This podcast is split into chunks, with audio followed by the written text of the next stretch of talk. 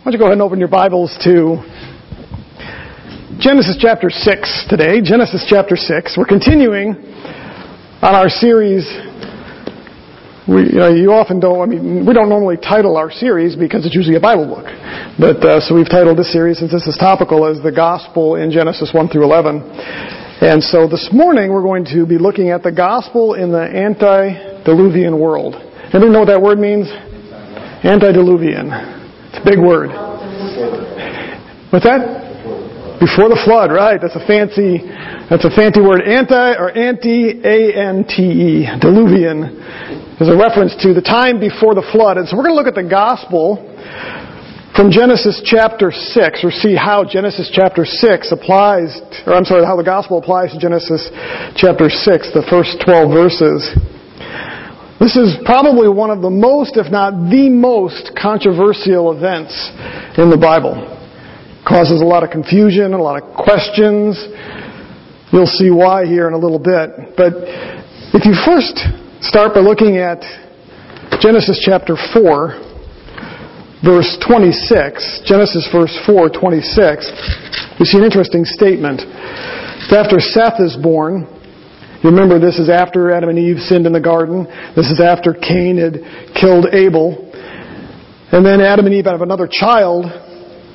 Verse 26 of chapter 4. That son is Seth. And then when Seth has a son, look at what it says. Verse 26 of chapter 4. To Seth, to him also was born a son, and he called his name Enosh. Then men began to call upon the name of the Lord.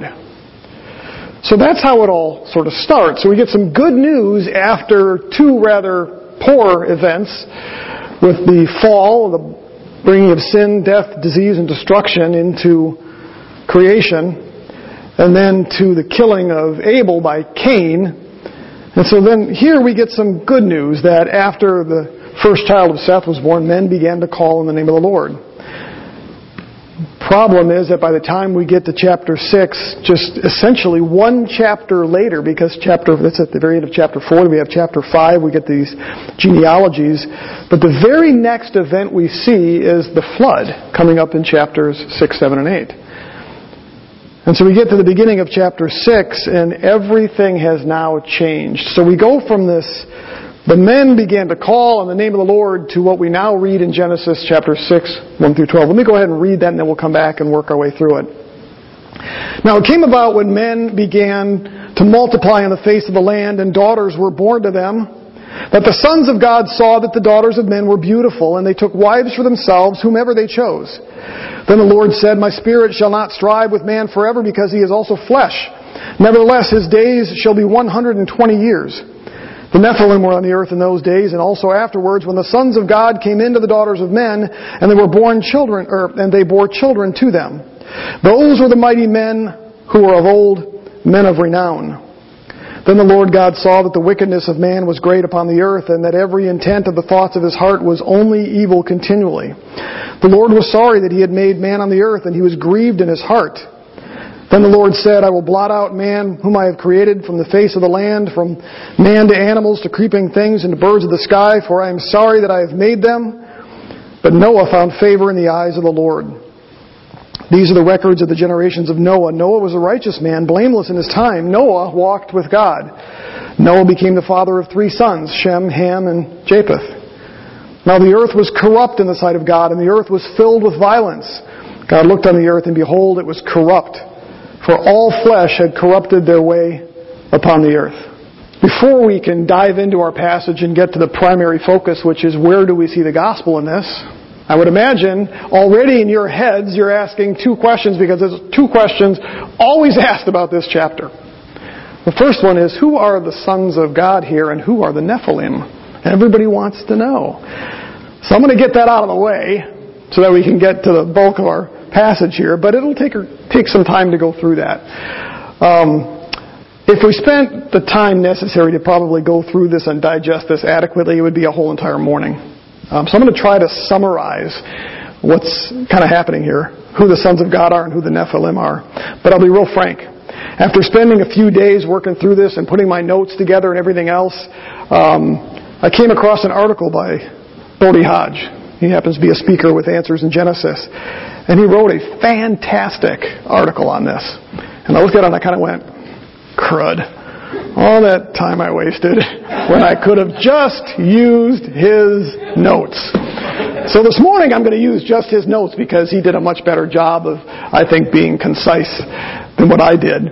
Um, I put all my notes up online. So if you go to our website, you look at the teaching section, pull the notes up, there'll be a link there to actually to his article. So you can go read more in depth on his article. He does a great job. I don't necessarily agree 100% with him, but I also don't agree 100% with Ken Ham on who the Nephilim are. And it's because there's so much controversy and it's not an easy thing to work through, but he does a great job of giving us pretty much what most of the options are for, for who the sons of God are and who the Nephilim are and, and what's going on. But let me summarize for you because I do align with, with Bodie on the four different categories, what the options are.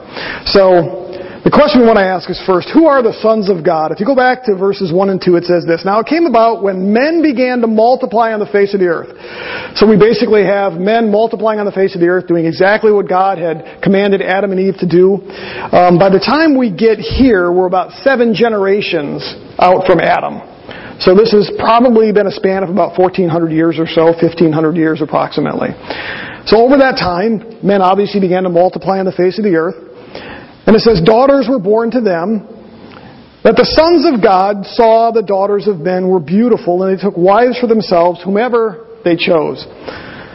So there's four primary views on who the sons of God are here. The first one is the most popular view, and it's that the sons of God are fallen angels who had basically had sexual relations with females, human females on earth, and ultimately then produced what I could best describe as half human, half angel, or half demon creatures. That is, believe it or not, the most popular view on this particular passage. Um, Genesis 1, if you think about it though, states something very specific, which is why I don't believe this is a good view. Genesis chapter 1, if you go back there with me, there's something interesting about God's creation, and it's the fact that everything multiplies after its own kind. Okay? Genesis 1 verse 11. Then God said, Let the earth spout vegetation, plants yielding seed and fruit trees on the earth bearing fruit what? After their kind with seed in them, and it was so. Jump down to verse 12. The earth brought forth vegetation, plants yielding seed after their kind, trees bearing fruit with seed in them after their kind, and God saw that it was good.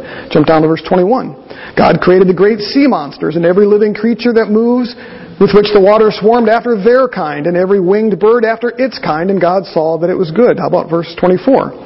Let the earth bring forth living creatures after their kind, cattle and creeping things, and beasts of the earth after their kind. And it was so. Verse 25 repeats the same thing. God made beasts of the earth after their kind, and the cattle after their kind, and everything that creeps on the ground after its kind, and God saw that it was good. So what do we learn about God's creation? Everything multiplies after its own kind. You cannot take a frog and mate it with a horse.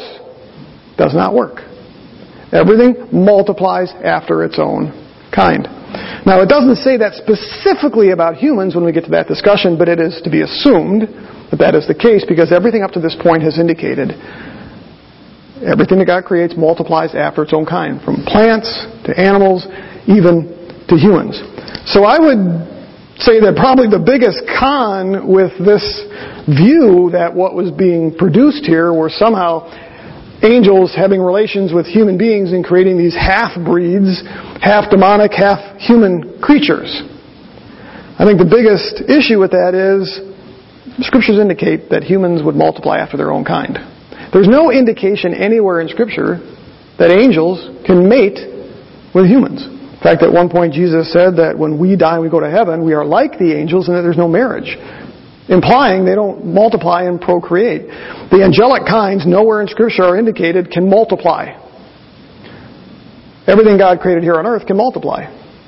There's no indication that those in the angelic realm can actually multiply.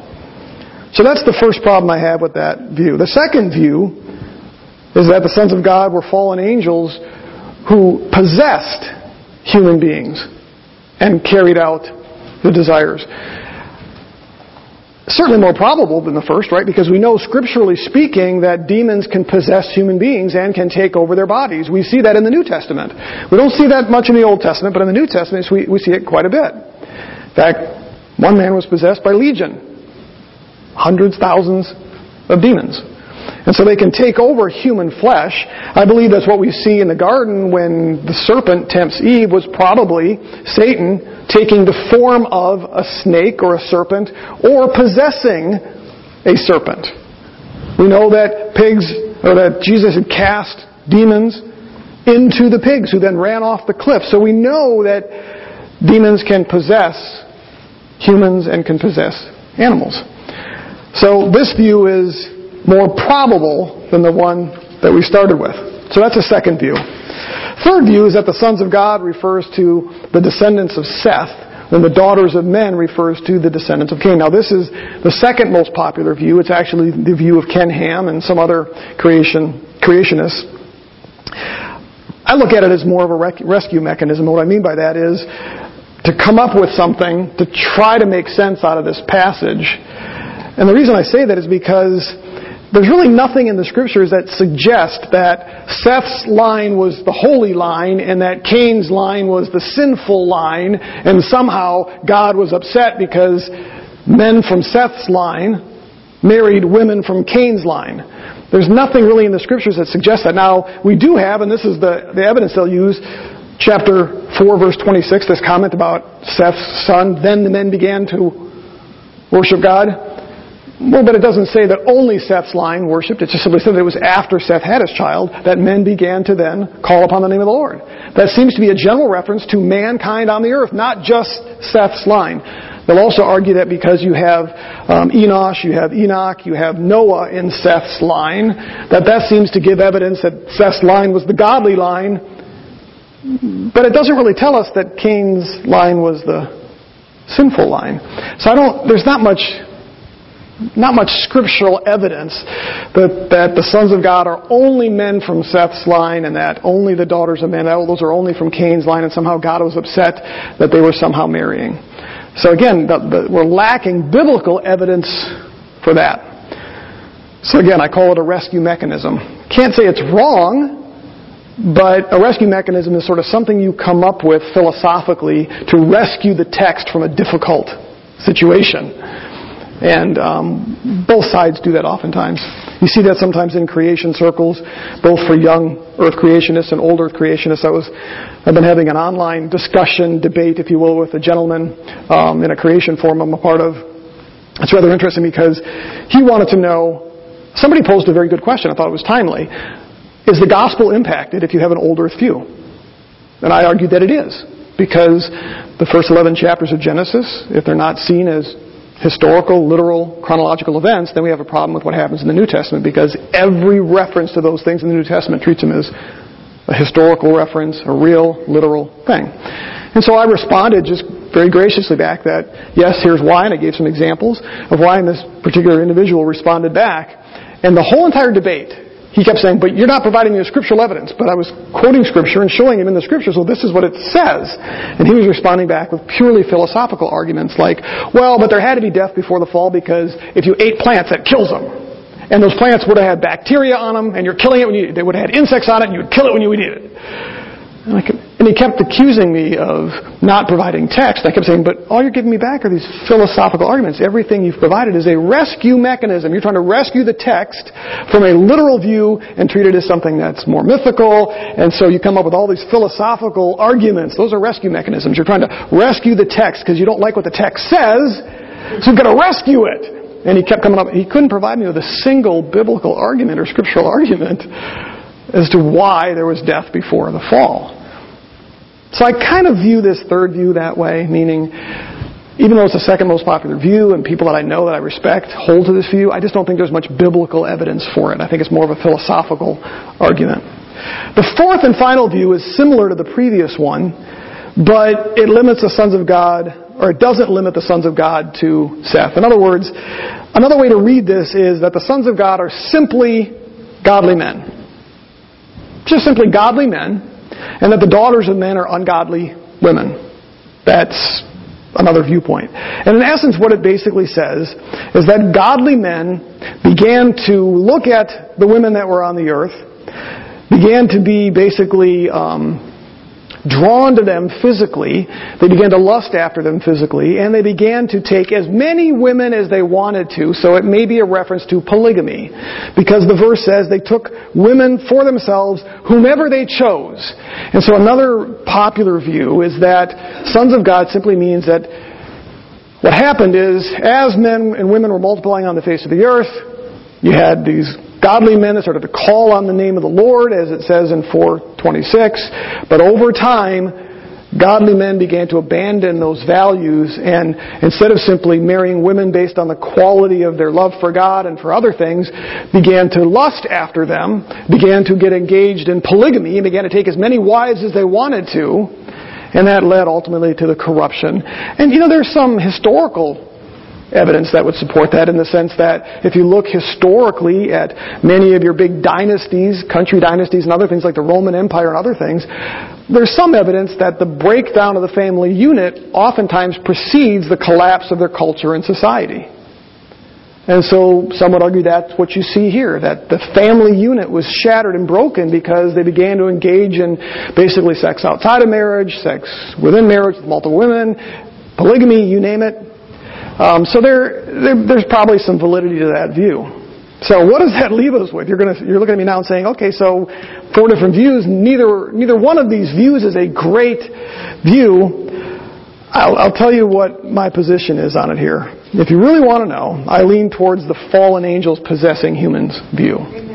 And the reason I do that is primarily because you've got two places in the New Testament that may very well be allusions to this, so I want you to turn to 2 Peter chapter 2. 2 Peter chapter 2.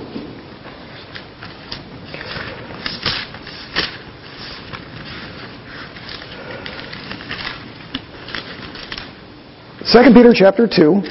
If you look at verse 1, starting in chapter 2 of 2 Peter. He's talking about false teachers and false prophets here. Notice what he says. But false prophets also arose among the people, just as there will also be false teachers among you, who will secretly induce destructive heresies, even denying the master who brought them, bringing swift destruction upon themselves. Many will follow their, sens- their sensuality, and because of them the way of the truth will be maligned. And their greed they will, or in their greed, they will exploit you with false words. Their judgment from long ago is not idle, and their destruction is not asleep. Now look at what he does here. Verse 4 For if God did not spare angels when they sinned, and cast them into hell, and committed them to pits of darkness reserved for judgment, and did not spare the ancient world, which is a reference to the antediluvian, antediluvian world, but preserved Noah, the preacher of righteousness, with seven others, when he brought a flood upon the world of the ungodly. And if he contended or, or condemned the cities of Sodom and Gomorrah to destruction by reducing the ashes, having made them an example to those who would live ungodly lives after them. And if he rescued Lot, oppressed by the sensual conduct of unprincipled men, for by what he saw and heard that righteous man, while living among them, felt his righteous soul tormented day after day by their evil. I'll leave it there. But there's a reference here to God at some time in the past basically taking these angels who had sinned and condemning them to hell. Now, what's interesting about that is the idea of condemning them to hell, or actually it says here that um, cast them into hell and committed them to pits of darkness. The fact that God took those angels and put them into hell, we know that not all angels biblically are in hell right now, but some of them are. And so some would say these particular angels here that were cast into hell were the angels that had done what we see in the antediluvian world. And that God had judged them and put them into hell, but other angels who did not commit those things are those that are left here. Those fallen angels are still left here now to torment souls. Does that make sense? Am I losing some anybody? Now, it's a bit of a stretch, a bit of a, a jump, but the reason they think that is because the reference here to Noah and the flood, and Sodom and Gomorrah. Now, turn to Jude. We get a little bit better picture if you go to Jude chapter 1. Jude chapter 1, verses 5 through 7. Listen to what Jude does. Now, I desire to remind you though you know all things once for all, that the Lord, after saving people out of the land of Egypt, subsequently destroyed those who did not believe. And angels who did not keep their own domain, but abandoned their proper abode, he has kept in eternal bonds. In other words, has cast them into hell, just like Peter says, under darkness for judgment of the great day. They are waiting to be judged, but they're currently in bonds in darkness, hell. Just as Sodom and Gomorrah did and the cities around them, since they in the same way as these indulged in, and here's what's interesting, in gross immorality and went after strange flesh. Notice he correlates the angels, the fallen angels, with what happened at Sodom and Gomorrah, going after strange flesh, involving themselves in great immorality, and went after strange flesh and exhibited as an example is undergoing the punishment of eternal fire. So, Jude and Peter both seem to make allusions to angels leaving their proper abode and doing something with humans, described as sexual immorality. Now again, how do we deal with that? Do we assume that angels can then copulate with humans and produce offspring? That seems to violate the rest of the scriptures, and the rule of interpretation says that you take the face value reading of something and you change it if you have to, if there's other compelling reasons in the scripture to force you to change it. So what I'm saying is this. You read this, and it seems to suggest in Genesis chapter 6 that angels produced offspring with humans. That's a face value reading of it. Okay? But that conflicts with what we know about how things recreate and what Genesis 1 teaches. So we have to look for another alternative interpretation. We come to Jude, we come to 2 Peter, which seems to suggest the same thing, that angels left their abode and did something with humans. It appears to be an allusion back to Genesis 6. But again, that would conflict with what we see in Genesis chapter 1 with things only being able to procreate after their own kind, but also what Jesus says about being like angels in heaven who don't get married, don't do, obviously don't have sexual intercourse. Alright?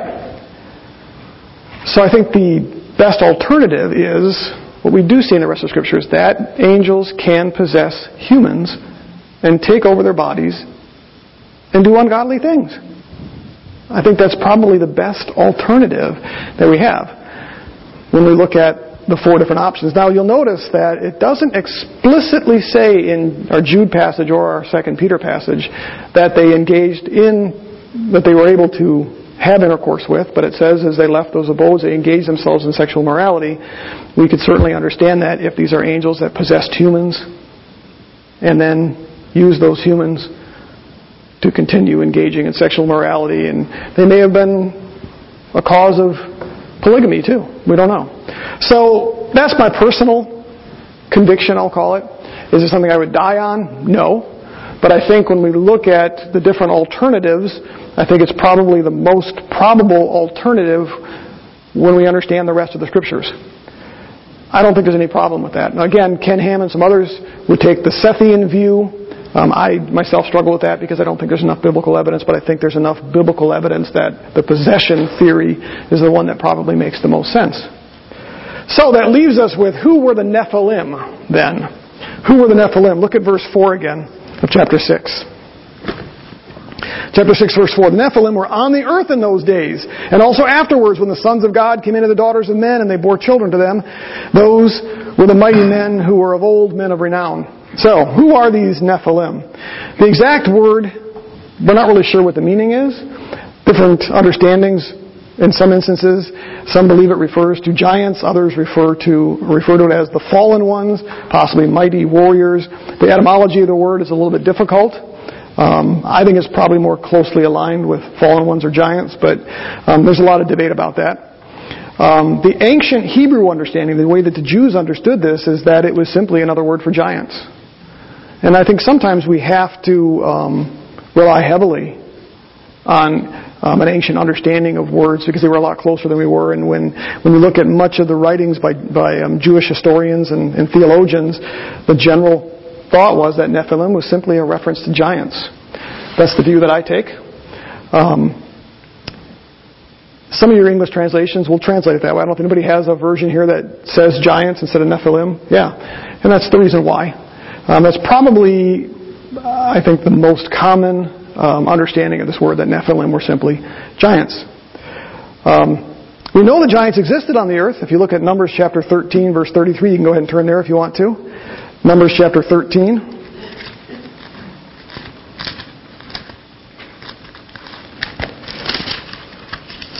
We're going to see the other reference to this. Numbers chapter 13, verse 30. Remember when they sent the spies into the land and the spies came back with a bad warning and Try to prevent everybody from going into the land? Well, verse 30. Then Caleb quieted the people before Moses and said, Why, or we should all, by all means, go up and take possession of it, meaning the land, for we will surely overcome it. But the men who came, or had gone up with him, said, We are not able to go up against the people, for they are too strong for us. So they gave out to the sons of Israel a bad report of the land which they had spied out, saying, The land through which and the land through which we have gone in spying it out is a land that devours its inhabitants, and all the people whom we saw in it were men of great size. They're describing men of large size. And then we have this note. There were also, or then, or I'm sorry, there also we saw the Nephilim, the sons of Anak, and part of the Nephilim. And we became like grasshoppers in our own sight, and so we were in their sight. They describe the Nephilim here, descendants of Enoch. Now, some say, well, yeah, but they're giving a report, a bad report. It's a lie, so there really weren't giants in there. There really weren't Nephilim in there, and they were simply referring, they're just saying that. But that's not real clear in the text. It says they gave a bad report, which can simply be understood as they went in, they saw that some of these men were giants, and so they came back to Israel and they just reported, we can't, we can't, we'll lose, we're like grasshoppers, there's no way we can win. That's a bad report. And so, is it super clear that they weren't lying about the Nephilim? I take this at face value and assume that no, they went in and they saw people and they said, these are big people, they're like Goliath, and we're going to get stomped out. They had no faith, like Caleb did, that we can go in and we can destroy them. Why? Because God's on our side. And so we have this reference to the Nephilim, and this is after the flood, by the way. We have other places where the Bible reveals that there were giants. Um, there's actually a list of names them. The Amorites, the Emims, the um, Zamzummins were another group, but also the Rephaim are all described in the Old Testament as giants. I'll give you some references or you can look up on your own, but Amos 2.9, Deuteronomy chapter 2 verse 10, Deuteronomy 2.20, and then also chapter 3.11, and 3.13 are all references to these groups, like the Amorites, the Emims, the Rephaims, but they're all described at some point in the Bible as being men of great stature, giants. We actually have the names of some of the giants in the Old Testament. How about that old famous one? You guys all know the most famous giant. Some of you kids, even the adults. Who's that? Goliath, yeah. 1 Samuel chapter 17 verse 4 says that if you translate it, into English, and you understand how cubits work, somewhere probably between 9 and 10 feet tall. Now, there are some ancient manuscripts that change the size of the cubits, but the most reliable ones indicate that he was somewhere between 9 and 10 feet tall. Four of Goliath's sons are also mentioned in the Old Testament. 2 Samuel chapter 21. Turn there. 2 Samuel chapter 21.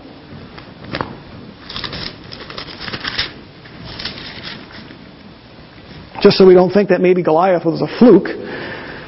2 Samuel chapter 21.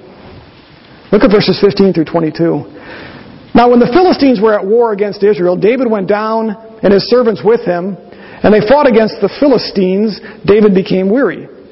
Then Ishbosheth, who was among the descendants of the giant, that's Goliath, the weight of whose spear was 300 shekels of bronze in weight, was girded with a new sword, and he intended to kill David. But Abishai, the son of Zeruiah, helped him and struck the Philistines, or Philistine and killed him. Then the men of David swore to him, saying, You shall not go out against us to battle, so that you do not extinguish the lamp of Israel. Now it came about after this that there was war again with the Philistines at Gob. Then Sibbecai, the Hushathite, struck down Saph, who was among the descendants of the giant. There was war with the Philistines again at Gob, and Elhanan, the son of Jer, what is it, Origim, the Bethlehemite, killed Goliath the Gittite, the shaft of whose spear was like a weaver's beam. There was war at Gath again, and there was a man of great stature who had six fingers on each hand and six toes on each foot, twenty-four in number, and he also had been born to the giant. When he defied Israel, Jonathan, the son of Shimei, David's brother, struck him down. These four were born to the giant in Gath, and they fell by the hand of David and by the hand of his servants. The way these, these descendants of Goliath were described as if they were like Goliath in size. In fact, one of them having massive hands with six fingers and big, big feet with six toes.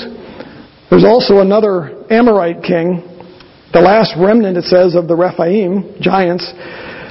Deuteronomy chapter 3, verse 11 actually describes his bed as being 13 feet long and 6 feet wide. Now, he might have just had a big bed. But he was part of the Rephaim, which were known to be giants. It's likely that he needed a big bed, a bed that was 13 feet long and 6 feet wide to contain his stature. So we can see throughout the Old Testament, not a lot, but there are men who are of significant size, bigger than normal men. And again, if, if we just use Goliath as our starting point, somewhere between 9 and 10 feet tall. So that's fairly significant because you remember they're not just tall and skinny, they're probably much bigger and with well portioned. Take, you know, somebody like me, five foot eight, and scale me up to almost 10 feet tall, and I'm, I'm not just taller, but I'm bigger, stronger, wider. That's sizable. Um, now, with that in mind, I think that it's probably best to interpret Nephilim here as giants. And the question is, were the giants, the Nephilim, the offspring of these God, these sons of God and daughters of men? Some argue that. That's why some will say these are half demon, half humans, when they believe that the angels were actually copulating with humans. Um, but go back to that verse, if you will. Verse 4 again, chapter 6, verse 4. You notice something about this. The verse doesn't actually say that they were the offspring. What we have in Genesis chapter 6, verse 4 is a time marker. What I mean by that is this. The Nephilim were on the earth in those days. In what days? The Nephilim were on the earth at the beginning of chapter 6, verse 1, when the daughters of men and the sons of God began to come together. They were on the earth in those days, and they were also in the earth afterwards. I believe that's a reference to after the flood. When the sons of God came into the daughters of men, and they bore children. Now, who was it that, and it says they bore children to them? That's a reference to daughters of men. The daughters of men bore children to the sons of God. Those, the Nephilim, were the mighty men of old, men of renown. So when you look at what's happening here, I believe that Moses is simply giving his readers a marker. And it's much like when we would say, remember back in the day when? I had this discussion with, with one of my, I think it was Katie the other day. I referenced some things that, it was this way back then. That's the way it was. It's a time marker. It tells us when these things occurred. Now think about this. I'm going to propose something here. This is somewhat philosophical. It's somewhat um, opinion. If indeed the men and women prior to the flood were of much larger stature. Stature. That would become much like legend by the time we are after the flood and, and these stories are passed down. Can you imagine how you might describe to your kids what Adam and some of the others before the flood might have been like if their size was rather large? That would become almost legendary, would it not? And it would be kind of a time marker. Remember back in the day when humans were much bigger. I personally believe that Nephilim here is a reference to mankind prior to the flood. Now, I've got some other reasons why I believe that. I, I personally believe that Adam and Eve were much bigger than we are. One of the reasons I believe that is because animal life was much bigger, and we have the we have the fossil records to prove it. I got a great book here. It's just a coffee table book. Um, fantastic book because what it does is it goes through the fossil record. And what's interesting is modern animals today, we have fossil records showing that the animals that we have today were significantly larger in size pre-flood. We know that most of the fossil record comes from the flood. And animals were significantly, I'm not talking just twice the size, we're talking about sometimes 10 times larger than what they are today. The fossil record indicates that. And it's not it's not weird stories on the internet, stuff like that. Like I said, if you, you can actually look through and you can see the fossil records. And so what's neat about this book here is he actually goes through and he'll show every continent. And you only just, you can't, probably can't see this very well. But you'll notice here, it's got a picture of a alligator, okay? And the size of a human. You've got fossils of alligators that could literally swallow a man in one single bite. So, if you think about pre-flood, if animals were significantly larger before the flood, is it possible that mankind was also larger before the flood? Consider this as well. What was the average lifespan of a human being before the flood? Somewhere between 8 and 900 years. Somewhere between 8 and 900 years they lived. Noah had children at age 50, or I'm sorry, at age 500. Okay? If humans were living significantly longer, even if we just look at ourselves and say, when do we hit our peak? We live maybe to 80. We stop growing at what, about 20?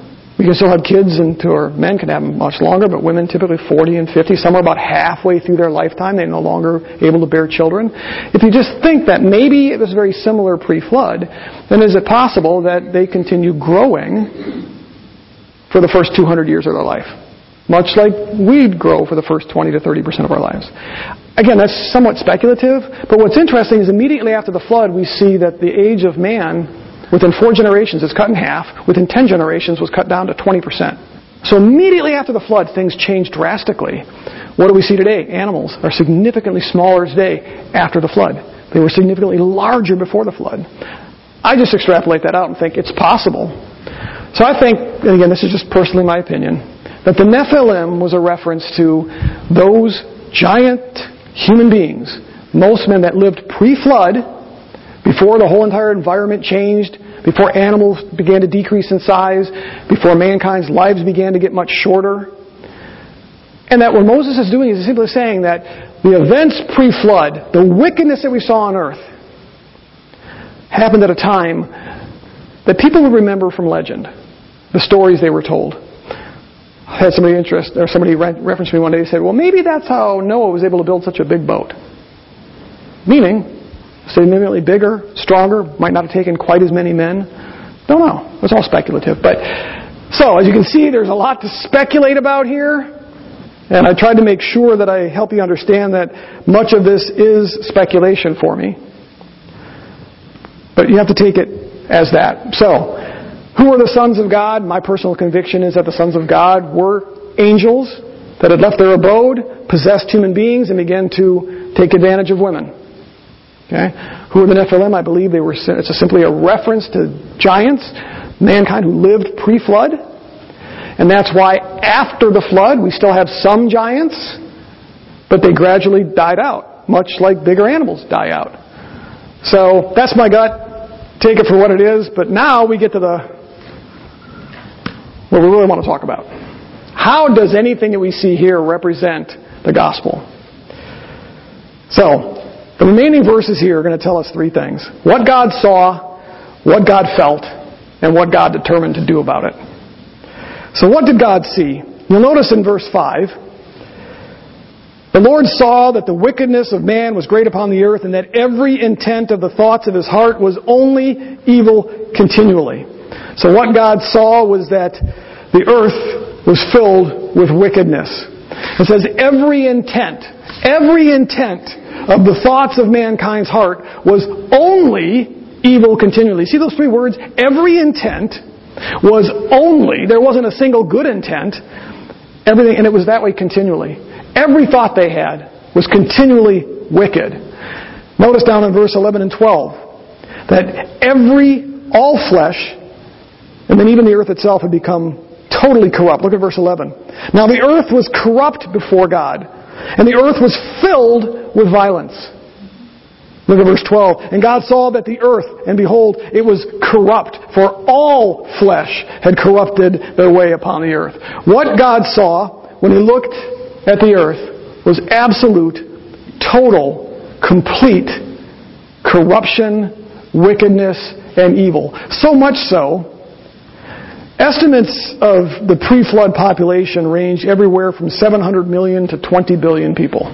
Nobody knows. If we just look at rates of growth today, it's probably in the billions range. But again, estimates range anywhere from 700 million to maybe 200 billion or uh, 20 billion people that lived on the earth before the flood. And when God looked down at those people, he saw one man and his wife who were not wicked, who are not corrupt. One man and one wife. Now we know at this Noah hasn't had children yet. Hasn't had his kids yet. Those come during the 120 years after God called him. So think about that for a second. Even if the smaller estimate is true, 700 million people and only two people God can look upon and say they are righteous? Now, it only mentions Noah here, but we know Noah's wife must have been righteous because she got to go on the ark. Two people out of 700 billion makes it even worse if it's two people out of 20 billion. That's what God saw when he looked upon the earth. So what did he feel when he saw that? I think it's important because the scripture tells us here what God felt, what he sensed. Twice in this passage it says that God was sorry some of your translations may say regretted. Look back at verse 6. The Lord was sorry that he made man on earth. And he was grieved in his heart. Look down at the end of verse 7. He says, For I am sorry that I have made them. It's hard for us to imagine God feeling sorry or regretting something because generally being sorry for something or regretting doing something is because we've made a mistake, but that's not the case with God. In fact, sorrow and grief doesn't require that you have made a mistake, does it? Because you can feel sorrow and grief when you see things. You don't have to have made a mistake. And so when we see God here saying, I'm sorry that I made man, it doesn't mean he screwed up. This is definitely an emotional word, just as grieved is. It says that he was grieved in his heart, which reflects emotional pain. Look at Psalm chapter 78.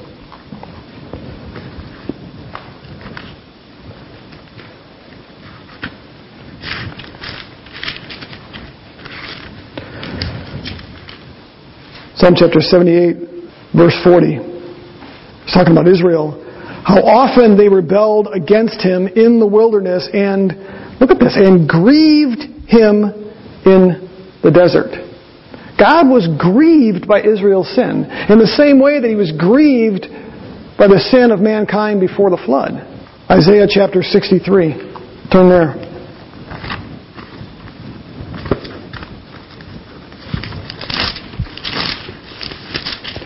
Isaiah 63:10 says the same thing, but they rebelled and grieved his Holy Spirit. Therefore he turned himself to become their enemy. He fought against them. So we have at least three references here to the Lord being grieved or being sorry over what mankind had become. We're also warned in Ephesians chapter 4:30, aren't we? Says that we're not supposed to grieve the Holy Spirit by our own sin. God can be grieved. God can feel sorrow. And that's exactly what he felt when he looked down at mankind. Again, that's kind of a hard principle for us to accept and understand, but think about it. Jesus himself wept. Did he not? We have to understand that our emotion, our ability to feel sorrow and grief comes because we are made in God's image. He can grieve. He can feel sorrow, which is why we can grieve and why we can feel sorrow. And so as God looked down upon his creation, he was grieved at what he saw by the absolute total corruption of his creation and what it had become. Now, I don't believe that his grief was simply a matter of what he saw there, but partly because of what he was now needing to do. Because the very next thing we see, we saw what God saw, we saw what God felt, and now we're going to see what God determined to do about it. And I believe that that was partly what was driving his grief and his sorrow. There are two things that God determined to do, and the first one is that he determined to judge the world. Look back at verse 3, chapter 6. Then the Lord said, My spirit shall not strive with man forever, because he is also flesh, nevertheless his days shall be 120 years. We learn here that God had reached the limit of his patience. God's patience is not unlimited. He is very patient. He is long suffering. He has divine forbearance, but there is a time when God's patience finally runs out. and he has to judge. Notice here that he says he would no longer strive with man forever, and he puts a time on it, 120 years. That is not a reference to how long man's going to live. That's the amount of time between God's announcement and when he will bring the flood.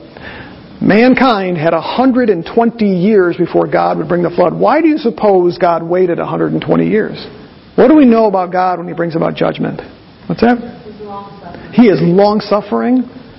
He always gives opportunity for repentance always gives opportunity for repentance. This is their opportunity for repentance. In fact, Noah is called a preacher of righteousness.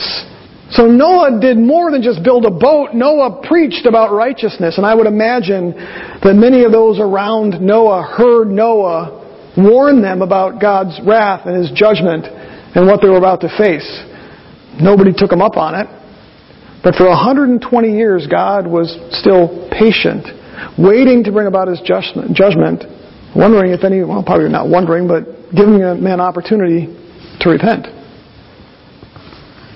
He says the reason he did this was because man is flesh, which is likely a reference to the infallibility, or I mean the fallibility of mankind and their propensity to sin. In other words, by calling them flesh, what God was saying is they are always going to be bent on sin. This is what they are like. And as God looked down at His creation at that moment, He recognized the only thing to do was to judge. They would not change their hearts. They would not turn back. They would not repent. That's when God brings His judgment. Did you ever think about that? God brings His judgment when there's absolute refusal to repent. If there's even the glimmer of hope that you might repent, God waits. He gives you opportunity. Even Peter in his day, when they were saying, Where is Jesus? How come he didn't come back yet? And Peter says, What? Do you think that he's, he's waiting because he's patient. He's long suffering, wanting all men to repent. He doesn't want any to perish. That's why he's waited. That's one of my big issues when I hear people talk about, God, you know, just, Jesus ought to come back right now today. And I think, wow, you realize that, yeah, that'd be great for us because he rescues us, but it is horrible for everybody else. Do you realize that when Jesus Christ raptures the church, His wrath begins and He will pour that out and there is no more opportunity for repentance? In fact, if my understanding and what we shared here about teaching through the, the book of Revelation, I think God's wrath lasts about 30 days. It is rapid and total. And he waits until nobody is willing to repent. In fact, that is repeated in the book of Revelation that no matter what happened on earth, they refused to repent and God finally brings his judgment. So here we're told that God had determined what he would do was to bring about judgment. But he still gave time for repentance. I don't know that it would have taken Noah 120 years to build a boat. In fact, it took him about 75 if we understand some of the stuff correctly. But that time was ultimately a time of repentance we get a picture of God's universal nature of judgment here. Look at verse 7.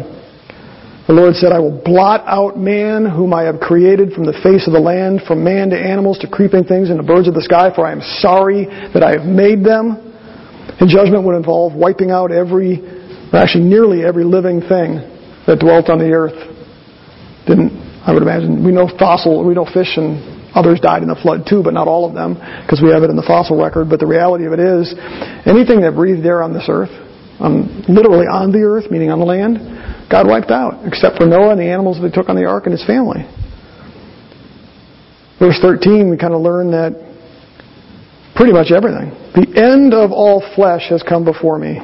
We know from the next couple of chapters that God would accomplish this through the flood. It was devastating, horrifying complete and total destruction. That's the wrath of God.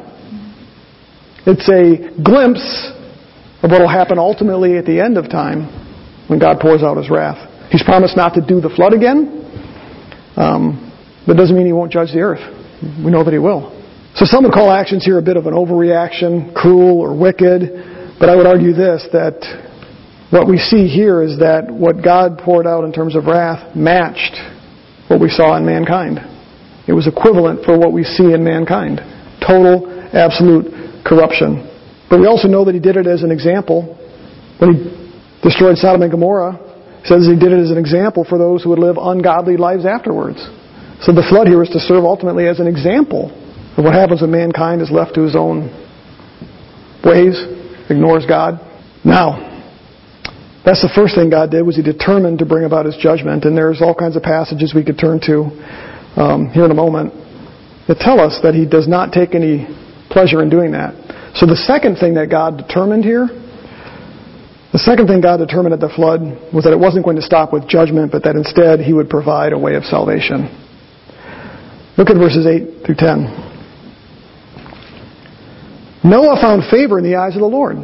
These are the records of the generations of Noah. Noah was a righteous man, blameless in his time. Noah walked with God. Noah became the father of three sons, Shem, Ham, and Japheth. Now the earth was corrupt in the sight of God, and the earth was filled with violence.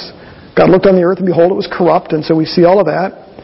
But then we notice that here he specifically chose Noah for salvation. And we know the rest of the story where he had a big boat built for Noah and his family and to rescue the animals. God provided a means of salvation and rescue for mankind. I want to return here, but Ezekiel chapter 18, verse 23, verse 32, even 33:11 says that God takes no pleasure in destroying mankind or bringing about judgment. 2 Peter chapter 3 verse 9, the Lord is not slow about his promise. We already referenced this, as some count slowness, slowness but is patient toward you, not wishing for any to perish, but all to come to repentance. 1 Timothy chapter 2, verses 3 and 4. This is good and acceptable in the sight of God our Savior, who desires all men to be saved and come to a knowledge of the truth. We all know John 3, 16 and 17, right? For God so loved the world that he gave his only begotten Son, that whoever believes in him will not perish, but have everlasting life. For God did not send his Son into the world to judge the world, but that the world might be saved through him. What is the point of those passages? God takes no pleasure in having to judge, but he has to, because he's righteous.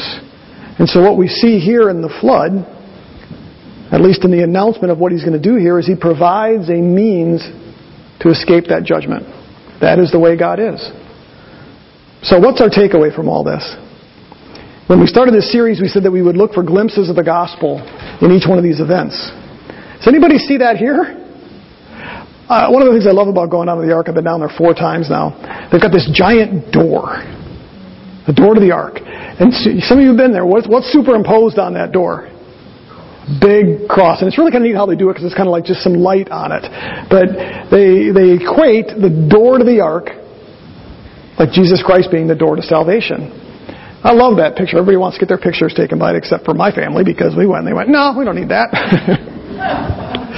I think because it was crowded and they didn't want to have to wait. I want to just give you a little bit of a quick analogy here. Um, the flood really teaches us about the gravity of sin, the need for God's judgment, but it also teaches us about the depth of His love and the promise of salvation.